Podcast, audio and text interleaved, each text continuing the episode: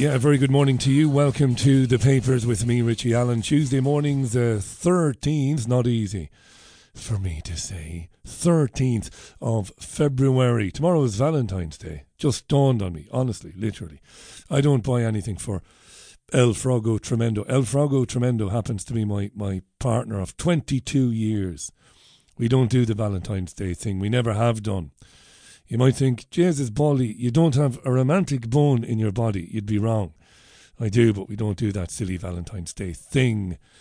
No, we don't. Anyway, it matters not. How are you? Hope all is well. Let's go straight to the front pages of the UK dailies without further delay. Daily Mail, we will come back to this in a moment. Headline Keir is forced to axe Israel slur candidate. Imagine, heavens to Betsy, God forbid somebody said a slur or or um, committed a slur. How do you say it? slur candidate. He used, that's right. It just occurred to me. It is early. He used a slur when referring to Israel. This is actually quite creepy and sinister and dystopian. We'll come back to it. We've talked about this extensively on the Richie Allen Show. A Labour Party candidate in the Rochdale by election. Um, well, Labour has withdrawn support for him because of a furore, because a stink was kicked up by Israeli lobbyists in this country after comments the guy made following the October 7th Hamas attack in Israel. We'll come back to it. So that's the lead story. There's also a photograph on the front page of the Mail of Taylor Swift kick, kissing, not kicking, kissing. Maybe she does kick him in private. Um, what goes on behind closed doors and all of that. She's kissing the guy whose name I, I can't remember. He plays for the Kansas City Chiefs. Front page of The Guardian. Same story. Labour cuts ties with Rochdale candidate over Israel comments. Yes, also on the front page of The Guardian. Pressure on Netanyahu over Rafah offensive. About a million Palestinians are surrounded by the Israeli military in southern Gaza in Rafah. And we're hearing lukewarm, lukewarm protests from the likes of Joe Biden in America and Sunak here and David Cameron asking Israel to proceed with caution. Israel will do whatever Israel wants to do, and of course, there will be no punishment, there will be no consequences for Israel's actions. There never has been, and there never will be. That's The Guardian. The Oi paper. Labour suspends candidate after Israel Hamas conspiracy theory remarks. The Daily Telegraph. Braverman, don't make people feel guilty for being white. This is the queen of the culture wars. The idiotic muppeteer herself, former Home Secretary Suella Braverman. A proper moron, right? So she's talking about um, recent stories concerning the countryside wildlife charities put out some ridiculous statement. We talked about it, where they said the countryside is racist and is not a safe space for black people. God love them. God love black people. They can't go to the countryside. Of course, black people are like white people and are like people of other, you know, ethnic backgrounds. They're being used. Black people are like, well, hang on a second. I go to the countryside every weekend. it's fine by me. So that's uh, Suella Braverman, front page of The Telegraph. It also has on the front page the Labour disowning the candidate story. Financial Times private equity bosses' shares rise by $40 billion as assets surge. You don't want to hear that. At the Times, we'll build more homes in the right places, vows Prime Minister. Keir Starmer. Keir Starmer took part in a People's Questions shindig for GB News last night. It was interesting. I will talk about it in a moment. We'll build more homes in the right places. We will get home building, house building back on the rails again, says uh, Rishi Sunak. Hmm. Might come back to that. The Sun, Corrie Ken's £550,000 tax bill. This is about poor old Bill Roache, who has been in Coronation Street starring in the drama since 1542. He's been in it since 15, six centuries.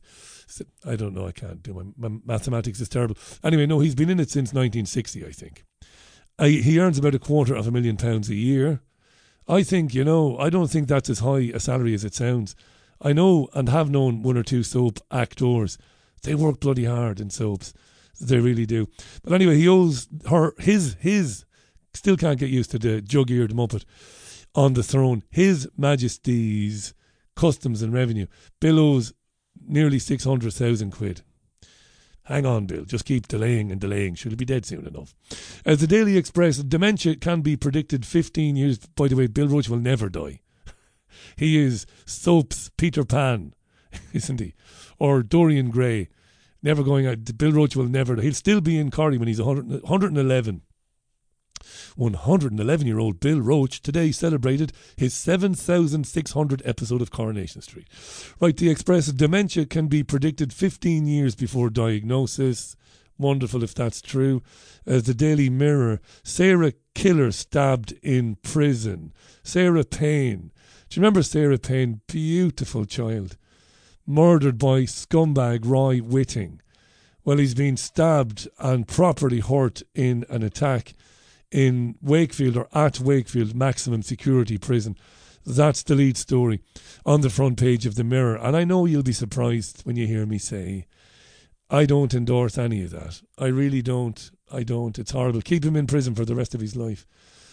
But that's for stabbing him, and I just don't agree with any of it. Um, Metro playing field idiocy is the headline.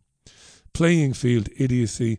It is a story about a school head teacher who has not hired classroom staff who are really needed because of a private finance initiative contract and how the contract forces him to spend £30,000 a year cutting grass on the playing field. David Potter says almost 20% of my budget is spent on the deal which helped to build the school. You see, private finance initiatives between between builders of schools, right, and private companies um, to provide the money to build a school often contained clauses um, with contracts that would be in place for years and years and years and years.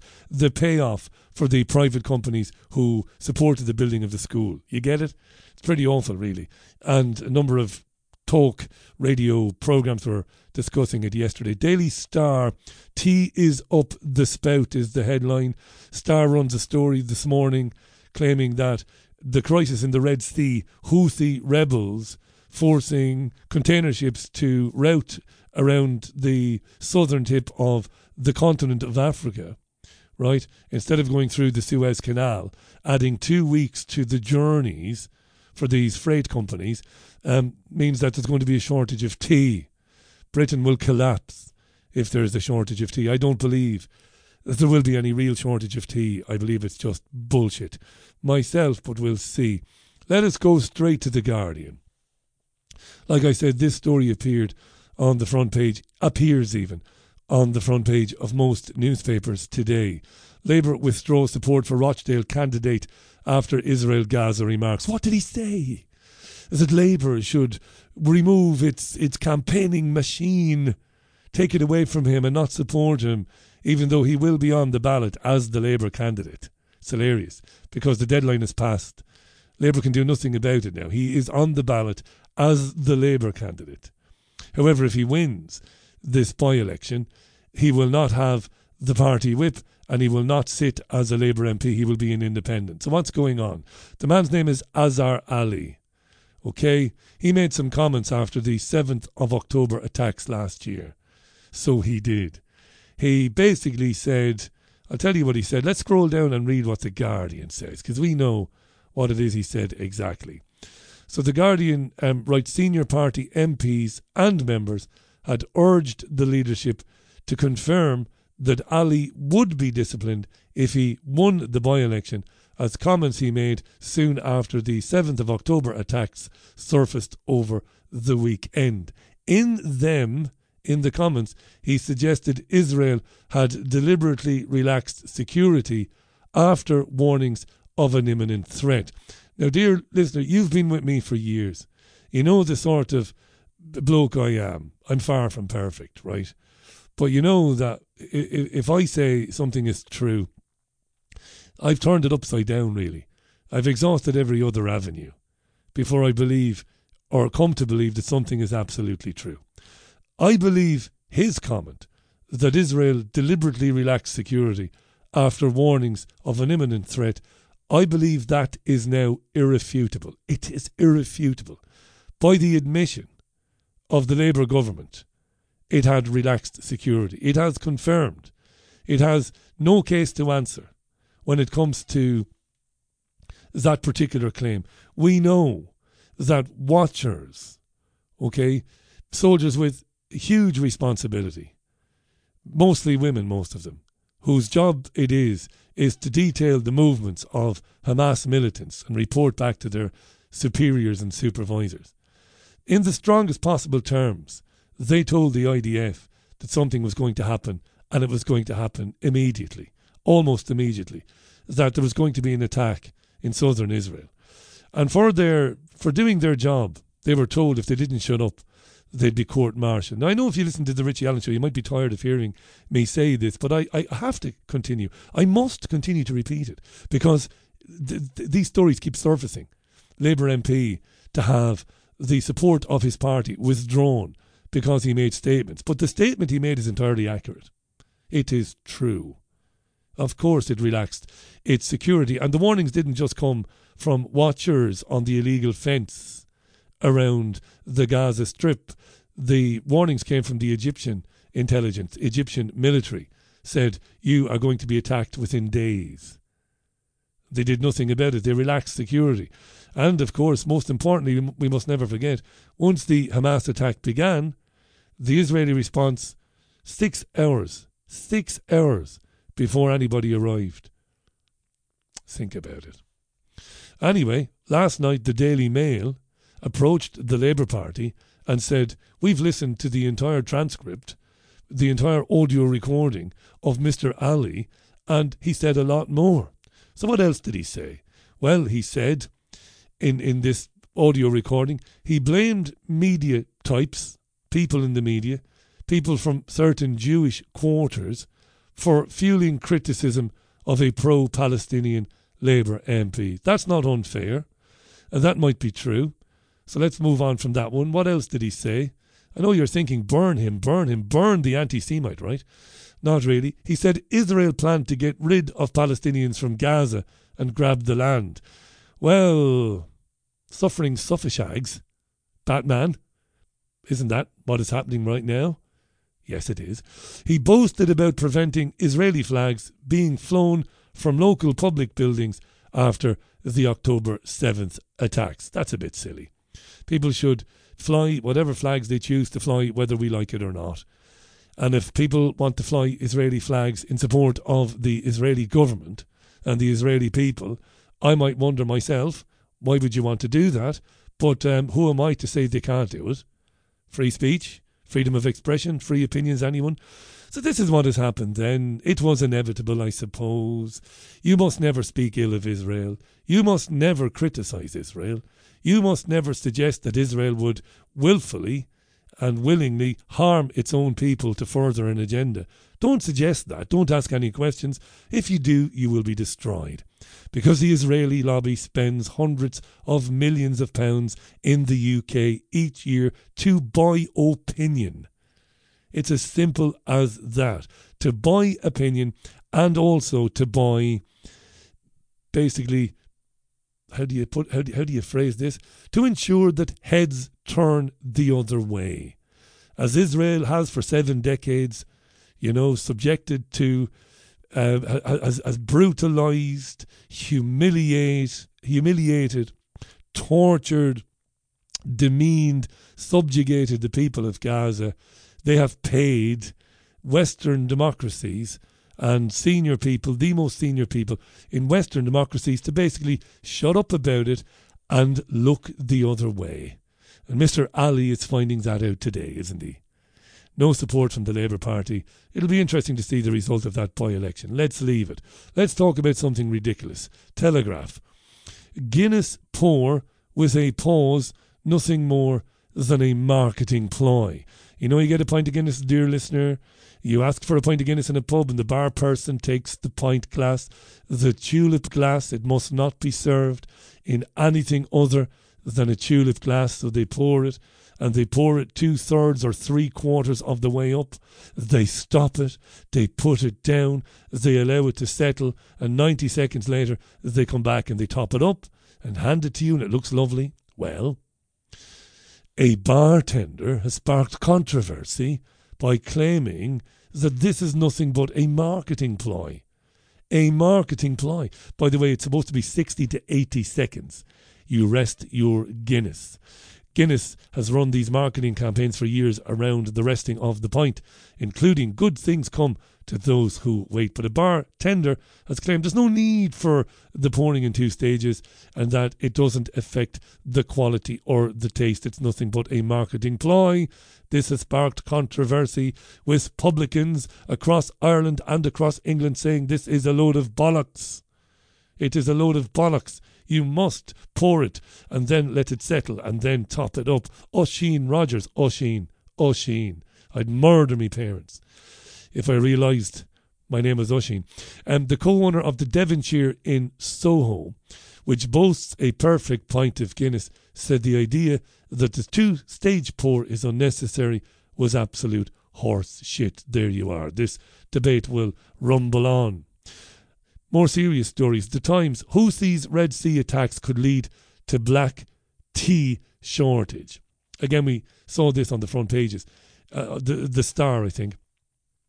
Once considered so important to the British way of life that the government bought up nearly the entire world's supply of tea, but the humble cuppa could once again be at risk. Shoppers have been warned there is a nationwide shortage of black tea linked to Houthi attacks on ships in the Red Sea. I wonder will this lead to panic buying? I wonder. Because there are people who can't live without tea.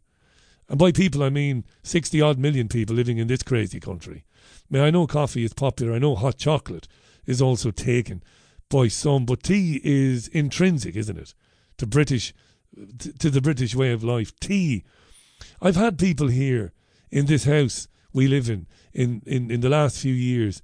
I've, people have had to come around to do things for us you know, flooring and plastering and painting and whatnot. Jesus, Mary, and Joseph, they drink a lot of tea. You know, I never heard it.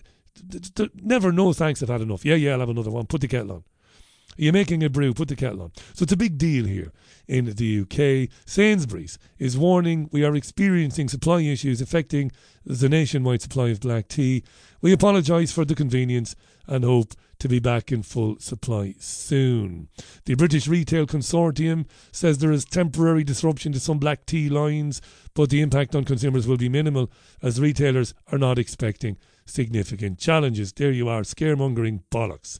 More than 50% of British tea is sourced from India and Kenya, and that supply chain is dependent on the Red Sea. But the attacks by the Houthi rebels are causing basically detours. Okay, you should go through the Suez Canal, but now they're redirecting shipments around the Cape of Good Hope at the foot of Africa. This is increasing shipping times by about two weeks and also leading to increases in costs. This is the papers, Tuesday morning, with me, Richie Allen, a basic, bare bones podcast, but you love it anyway, don't you? You don't? Oh well, I'll keep doing it. I'll keep doing it. Six forty six. Funnily enough, as I talk, as I as I record it. Um, times. Let's stay with the times. Deceitful doctor can return to work after truthfulness retreat. This made me laugh because I can see truthfulness retreats in the future, in everybody's future. Re education camps. A GP who illicitly prescribed drugs for herself and her family, that bitch, has been allowed to return to work after attending a retreat to learn about the importance of truthfulness. Wow. This is Julia Piper, 66 she is. She runs a private practice, was given a nine month ban. Nine months she was banned after she prescribed medicine for herself and two unnamed relatives over 17 years. But she then repeatedly lied about it to health regulators. Julia said she had been going through a traumatic time in her life and had been overloaded by difficult personal issues, including ill health in her family for 17 years. Why did you illicitly prescribe drugs for 17 years to your family? And to yourself, well, I was going through a very traumatic time in my life. Jesus wept. She's been running her surgery in the Leicester suburb of Stonygate since 95. Her suspension was lifted after she attended, wait for it, wait for it, she attended an eight day retreat and completed five sessions of a life coaching program to promote truthfulness. Can you believe that? Truthfulness. This is after the tribunal had previously described her as arrogant and dishonest. So off she was, off she popped, off she was packed to a truthfulness retreat. Imagine this in the future. Imagine. They might go after people who, you know, spend their time researching, challenging narratives put forward by governments and by the media. And you might give an honest take on things, and they might tell you this is harmful under the Online Safety Act, that you're potentially causing harm to people. And what we might do is we might completely shut you down and kick you off the internet. But if you if you attend a truthfulness retreat for eight days and have some life coaching sessions, we will restore you back to your place online with everybody else. Now that's fanciful. What I've just said is fanciful, but you never know, do you? It sounds plausible uh, to me, even as I say it. So that was in the Times today. The Times also has a funny story about racist golfers. A lefty politician in France has um, compared golfers, has, has, has used. I'll just fucking read it. It's early. I'll read this story. So last month, Mathieu Pavon became the first French player to win on the PGA Tour since 1907. And Céline Boutier made history last year as only the third French woman to win a major championship. So there's a, a surge in popularity. Golf has enjoyed a surge in popularity in France. However, Mathilde Panot, Mathilde Panot, we, we would say Matilda, Mathilde Panot, she's 35 and is a rising star of the radical left. Um, she compared golfing with racism. Yes, she was urging her supporters to ensure they registered in time to vote in June's European elections. So she was basically trying to get the vote out. So she says the rich vote, racists and golfers vote. and you, she asked. Panot asked. She's head of the France Unbowed Party's group of MPs in the National Assembly. Check on your electoral situation. Stirring the culture wars she was, but senior golfers and managers of golf courses came out. Pascal Grizot, the president of the French Golf Federation, said he was mortified at being placed in the same category as racist by Panot. The culture wars. I suppose the culture wars will grow and grow and spread and spread, won't they? Uh, this is interesting. It isn't in the papers, but it's on Sky News this morning.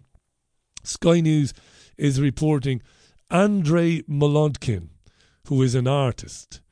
Um, this guy has gathered 16 works of art by Picasso, Rembrandt, and Andy Warhol, and says he will destroy them if Julian Assange dies in prison. Julian, of course, WikiLeaks, Julian, who's in Belmarsh prison. The United States wants to extradite Julian Assange from the UK to the US to face charges around espionage. It's an absolute travesty, of course. Julian Assange should not be in prison. It's outrageous, right? But um, it is my belief that the UK government will eventually oversee his extradition to the States. It's terrible, right? I'm not the biggest fan of Assange personally, but it is an outrage that he finds himself in Belmarsh and that he could be transferred to the States. But this guy Molodkin, who has previous in, you know, pulling off publicity stunts, he has hooked up these works of art, which are in which are in crates, wooden crates. He's hooked them up um, in in a they're in a twenty nine ton safe, and he's hooked them up with a pneumatic pump connected to white barrels. One has acid powder, The other has an accelerator that would cause a chemical reaction strong enough to turn the contents of the safe into dust. So he's rigged it all up basically. And he says if anything happens to Julian Assange, I will destroy these classic and important works of art. Last year, the guy um, took 25 copies of Spare. Spare is the memoir of Harry, the Duke of Sussex. And he covered the 25 copies of the books. He, he covered them in blood because Harry had said in the book that he had been involved in the killing of 25 people in Afghanistan. So this guy's a bit of a publicity hound, isn't he? But it's interesting nonetheless. Uh, the Mirror reports here, here's the headline in the paper Victorian disease warning symptoms of rare infections that are surging in the UK. So this is another story, you know, attempting to scare people into vaccinating their children against all manner of things. So it mentions measles. Diseases like measles were thought to have been consigned to history with sound science, good public health policy, access to clean water, and good food, seeing their numbers dwindle. But the Mirror says in recent years, some of these diseases have made a startling comeback, with measles on the rise and at highest levels since um, well, at highest levels in decades. So they quote Dr. Deborah Lee uh, from something called Dr. Fox Online Pharmacy, who says it's a shocking state of affairs that the UK is now seeing diseases which were until recently only present in the history books. And amazingly, it goes on to say that diphtheria is on the way back, tuberculosis is on the way back, and even rickets and scurvy have been detected. Uh, what next? The grip? Will the grip make a comeback? So this is very interesting. Uh, you know, and the conclusion to the article is, you know, everybody needs to check their vaccination statuses and rush off to the nearest clinic and have some more vaccinations. That's in the mirror. No, thank you, I say. And we're going to finish with this in the mail. It's in the mail today, and the digital editions of some newspapers are covering it too. So I mentioned that Rishi Sunak took part in a live program on GB News last night with a studio audience, right, full of voters. There will be an election this year. And he fielded questions from the audience. Stephen Dixon, who presented breakfast for Sky News for years, he's now a GB News presenter. Dixon was the compere and he had the usual questions about immigration and about house building and all of that. And then he was confronted by a man who asked him about vaccine injuries. Rishi Sunak confronted over COVID vaccine as man who suffered drastic side effects tells him to look into his eyes and see his pain. The Daily Mail describes it as a fiery exchange. The man's name is John Watt. He got his chance to, to, to question Sunak he says, I want you to look into my eyes, Rishi Sunak, and I want you to look at the pain, the trauma, and regret that I have in my eyes. We have been left with no help at all. I am not the only vaccine injured. There is another man over there whose life has been ruined by the COVID 19 vaccine. I know people who have lost legs, amputations, people with heart conditions like myself, Rishi Sunak. Why have I had to set up a support group in Scotland to look after the people that have been affected by that vaccine? Why are the people who are in charge, who told us all to do the right thing, have me and the tens of thousands of people in this country have told us to rot? Why are the people who are in charge, who told us all to do the right thing, why have they left us to rot, basically, he says. Look me in the eye, he said again. When are you going to start to do the right thing? He said the vaccine damage payment scheme is not fit for purpose. In Scotland right now, there are over 30,000 people who have had an adverse reaction to the vaccine. Time for you to do the right thing, he said to Sunak. So you might think that's bombshell stuff. But Sunak simply said, I'm sorry to hear about it and your personal circumstances, and that others have suffered or others have had a similar thing. I don't know about the individual circumstances, said Sunak, that you are in. When he said that, the vaccine injured man interjected by saying, We have been silenced, Rishi, silenced. Sunak said there is a vaccine compensation scheme in place. Obviously, it is difficult for me to comment on an individual case. I'm very saddened and shocked to hear that you have been silenced. Of course, you should be able to speak about what has happened to you, and we have a compensation scheme in place. The problem then, and you know I've been a presenter now of radio since 1998. The problem then is is that the host Stephen Dixon didn't follow up. It was the host's duty after Sunak's exchange with Mr. Watt. The host should have said, Are you concerned about what Mr. Watt said and about claims that many thousands of people may have been injured by the COVID jabs, Mr. Sunak? Are you not worried about that? Do you think we might need to maybe have an inquiry into the effects, the the adverse effects of the COVID jabs? Because I myself am hearing from a lot of people who claim they have been badly injured by the COVID jabs. So maybe this is not maybe a, an isolated thing, Mr. Sunak. What do you think? So that is exactly what should have happened. The host should have said, well, let's stay with this for a minute. But he didn't, of course. He, I, I've watched it this morning. He moved on very swiftly. GB News, mainstream alternative media. You're never going to. I'll leave it there. I'll leave it there. You know what I'm saying in any case, okay? So Mr. Watt was right. He was completely right. He was well within his rights. God love him and well done to him. Well done to uh, Mr. Watt, but he was left down badly by Stephen Dixon, who should have said, That's a very strong claim, Mr. Sunak, that thousands of people have been injured by the jabs. Do you need to look again at these jabs, the efficacy of them, the safety of them? But Dixon didn't. Dixon just moved on. Nothing to see here. Please disperse. You've been listening to the papers. And thank you for listening to it. The Richie Allen Radio Show will be live at 4 o'clock this afternoon, live and interactive. I hope to speak to you then. Enjoy the rest of Tuesday. Bye from me.